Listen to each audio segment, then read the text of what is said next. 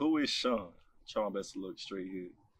Uh, Sean is a young man, 25, about to turn 26, and um, come from a Caribbean background of uh, proud Caribbean parents. Both my parents from Jamaica. My mother's from St. Elizabeth.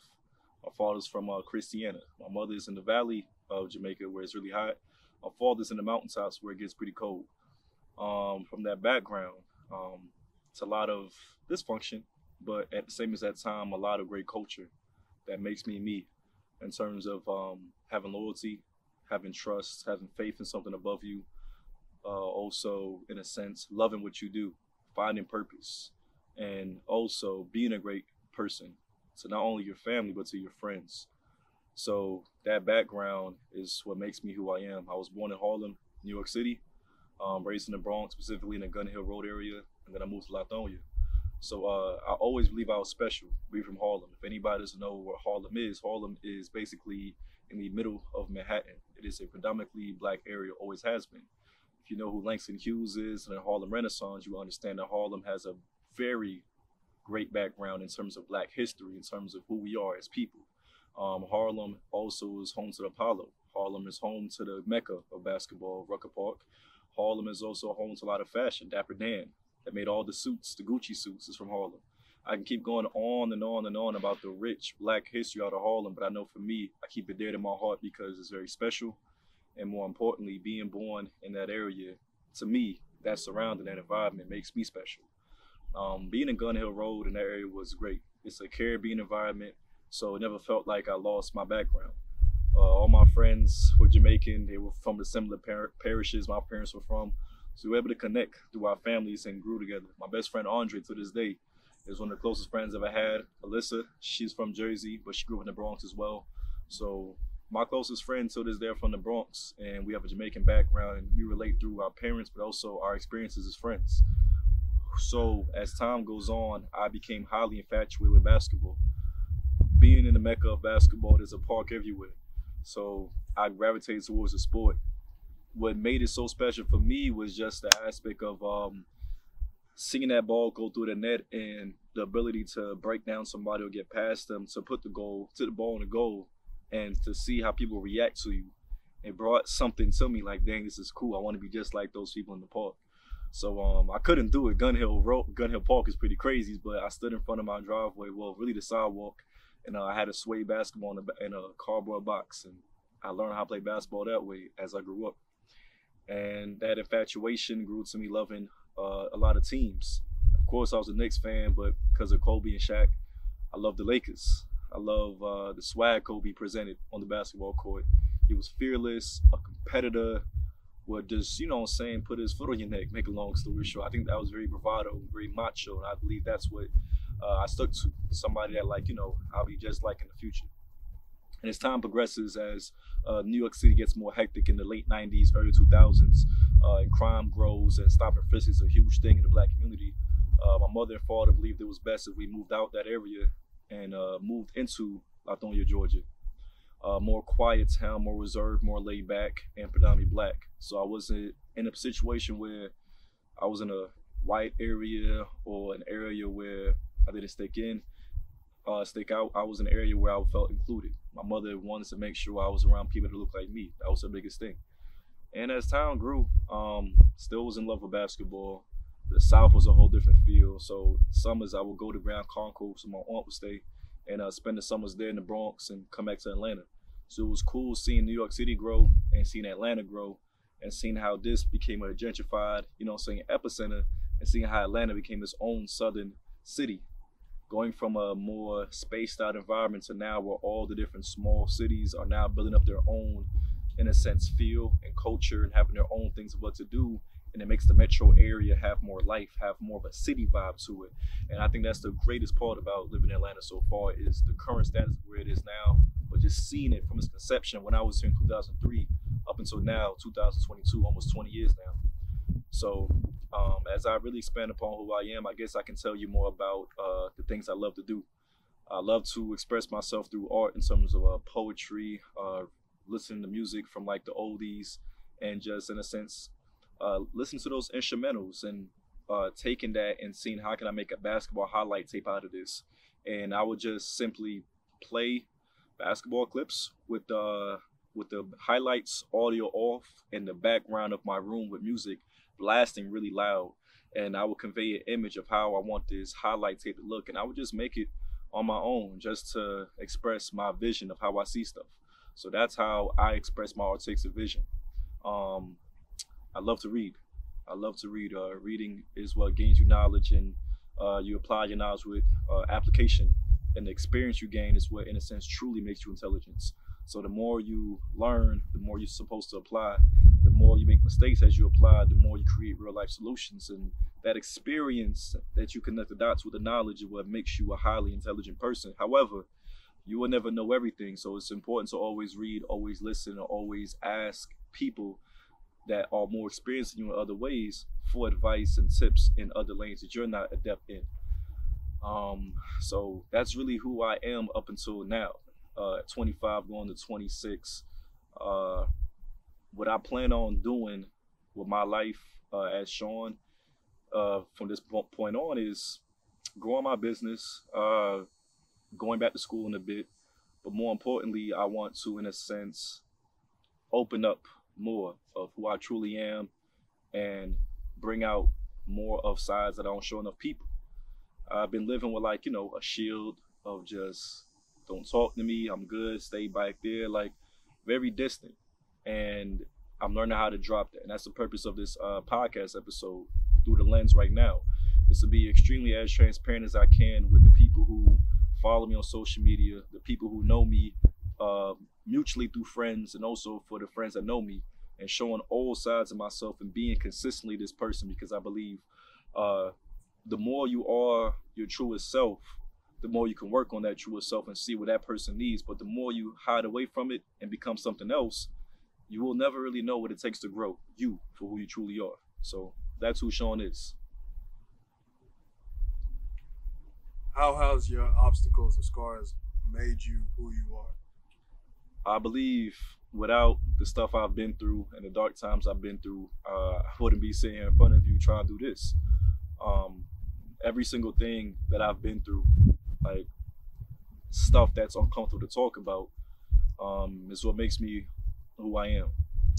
From uh, having parents work extremely long hours to provide for me, and uh, you know, have babysitters, had siblings take care of me, but not having those days to talk to your mom and dad about certain things because they're not there.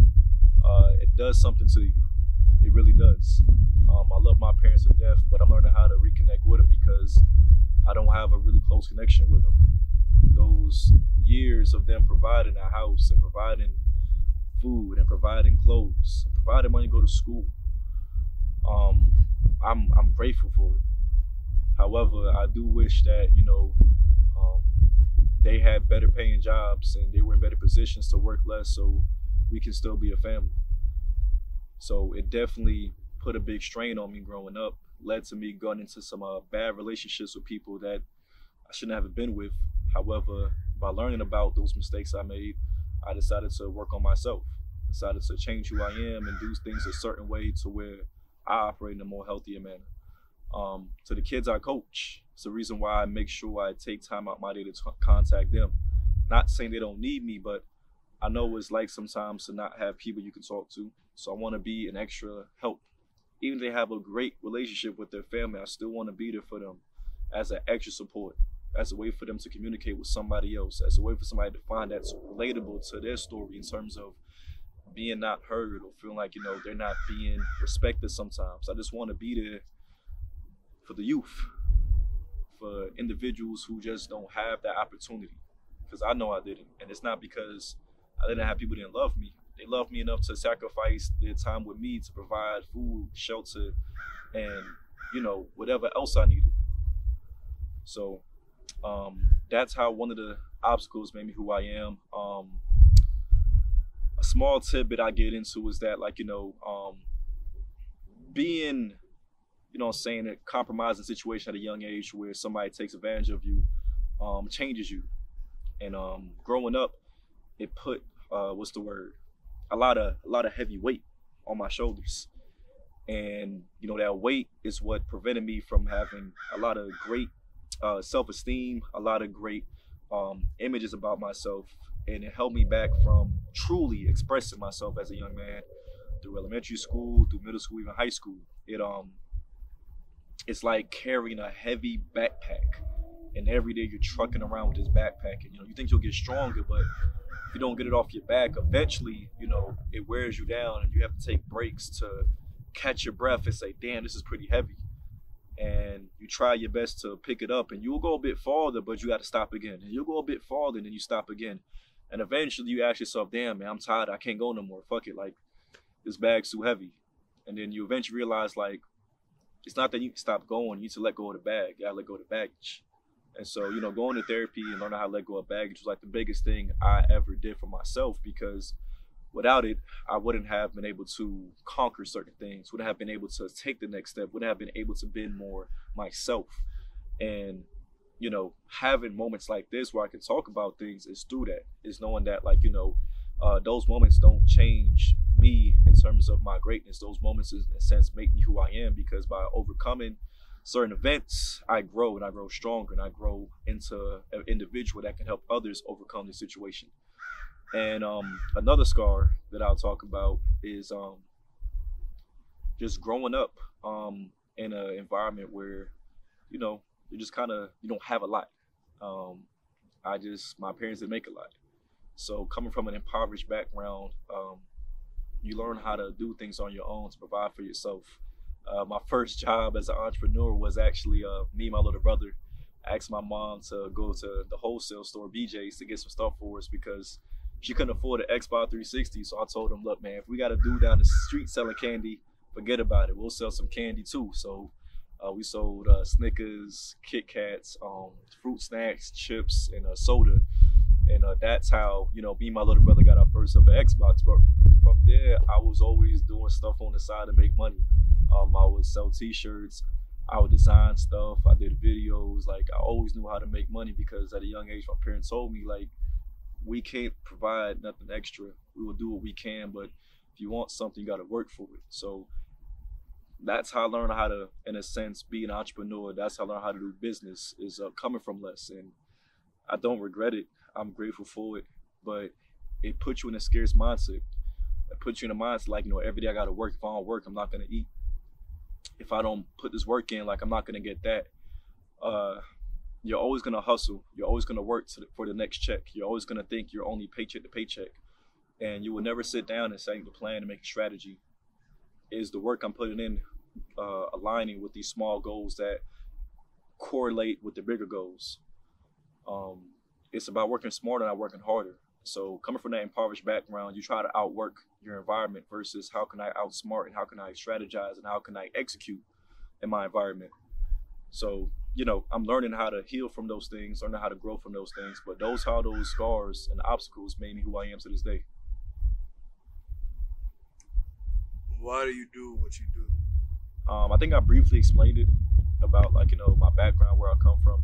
But uh, I do what I do because I know what it's like to go through certain things, and I realize in life, especially in this time where we at, that this world's pretty uh, messed up, and that a lot of us go through things I want to provide an environment for everybody to grow. I want to provide an environment for everybody to feel like themselves. And no matter what you've been through, no matter um, how hard life may be, there's another side to the to the storm. That you know there is a, a brighter day. That there is an opportunity for you to see a greater future. And so um, I don't. It don't matter if I'm like a half cup, full cup, quarter cup. Um, I pour whatever I got in me that day into uh, the kids I, that I coach, into the individuals I coach, the adults, and no matter who I run into, I pour myself into them. Um, for some, it's uncomfortable because they're not used to it. For others, they appreciate of it. But for me, that's why I do what I do. I want to make sure when I'm done living this lifetime that I gave everything I got to the people around me to show you that there are still great people on this earth because I know what it's like to be affected by bad people.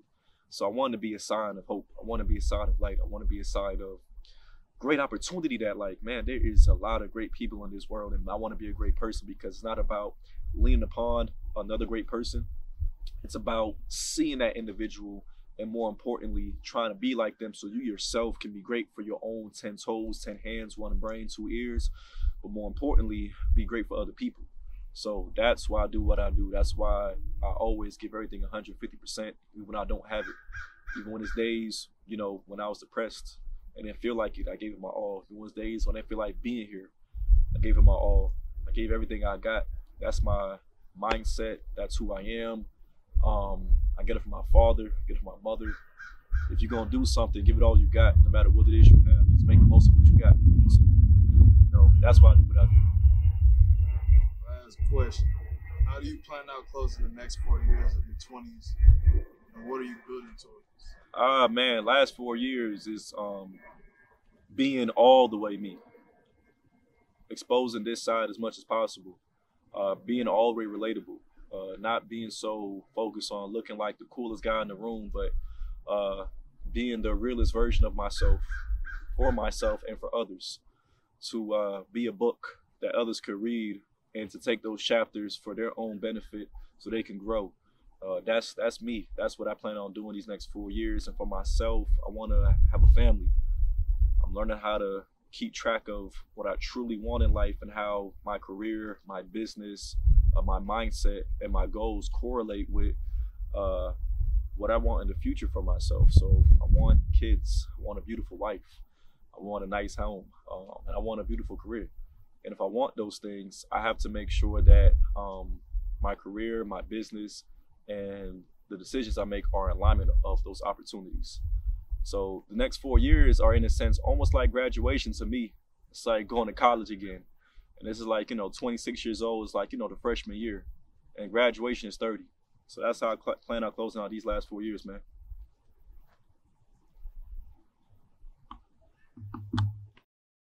What makes your heart feel full, and how do you refill your cup to pour into others? Um, what makes my heart feel full is just living in my purpose, and my purpose to me is just to uh, be a leader and to um, help others get to their goals and help others unlock the greatest version themselves. Um, I know I can't do that unless I grow as an individual. So as I help others lead themselves, I understand that I must take time out to uh, lead myself to higher ground and higher elevation. So the way how I refill my cup is uh, through playing music, through uh, going to art museums and bookstores and record stores. Um, I like to travel around the city at night and just see how it looks. Uh, that's one of the things I love to do and just play great music along the way in my car. I love to travel. Um, the beach is my oasis just to see stillness and movement at the same as that time. Just look at the horizon and see stillness, but see the waves crashing in front of you. It represents to me like breathing, is how we are meditating and we have to have a still body, but our breaths are like the currents on the ocean, and that is a consistent wave of ebb and flow coming in and coming out, coming in and coming out. Whatever washes up on the tide will also get pulled back in. So uh, I just love that still feeling and having motion involved as well. Uh, and what also fills my cup up is having an empty basketball court. Uh, I just love it. I'm looking away because I just imagine myself on the court and just shooting, um, doing moves, and more importantly, being a kid. That's how I fell in love with basketball. Just you know, being out there and being a kid and just um, making moves that I would see my best player doing and, re- and recreating it or shooting a buzzer beater um, makes me happy. That's what it does for me. And just jotting my thoughts down. I love being creative and thinking about different ways to uh, add my company terms of like, you know, t-shirts like this, um, different ideas for content like this. Just love jotting down ideas, hanging out with my friends like you and my family and just writing poetry. Those are all the things that fill up my cup and help me grow. And as I grow, I get to take that growth and pour back into people. It's a constant cycle. So that's what uh, makes my heart uh, feel full, and that's how I refill my cup so I can pour back into people again. And cut. Perfect. we just probably add that one for the last one. Yeah. I'm gonna have to cut it in a way where, uh, cause I said on the last one, I said last question. It's all good. yeah, that's what's up, man. This was big, man. How you feeling? Um, like you know, like I said, it's freshman year. 26 is freshman year. Um, 27 sophomore. 28 is that you know I'm saying uh, junior and 29. You know that's the last year, man. That's graduation. I get that degree and walk into my 30s after that. But um, by my fourth year, I'm not saying I should have everything, but I do expect to have a house. Um, I do expect to be talking to a beautiful woman that I plan on marrying around that time. And I do plan on having um, things in place in my business so where I can venture out my career and be a Hall of Fame coach because I know I can be. So that's how I see myself after these next four years, man. Uh, 26 is a big year for me. Um, the first five years of my 20s, really the first six, and be quite frank with you, have been arduous, have been hard, have been also beautiful, have been inspiring, have been plentiful, and have been, in a sense, abundant. So there's two sides of the spectrum. You know, you have heaven, then you have hell. But, you know, in a sense, you won't appreciate heaven if you've never been through hell. So I'm coming out the other side of that uh, dark space, coming out the other side of that environment, and I'm learning how to take that within myself and give it to others.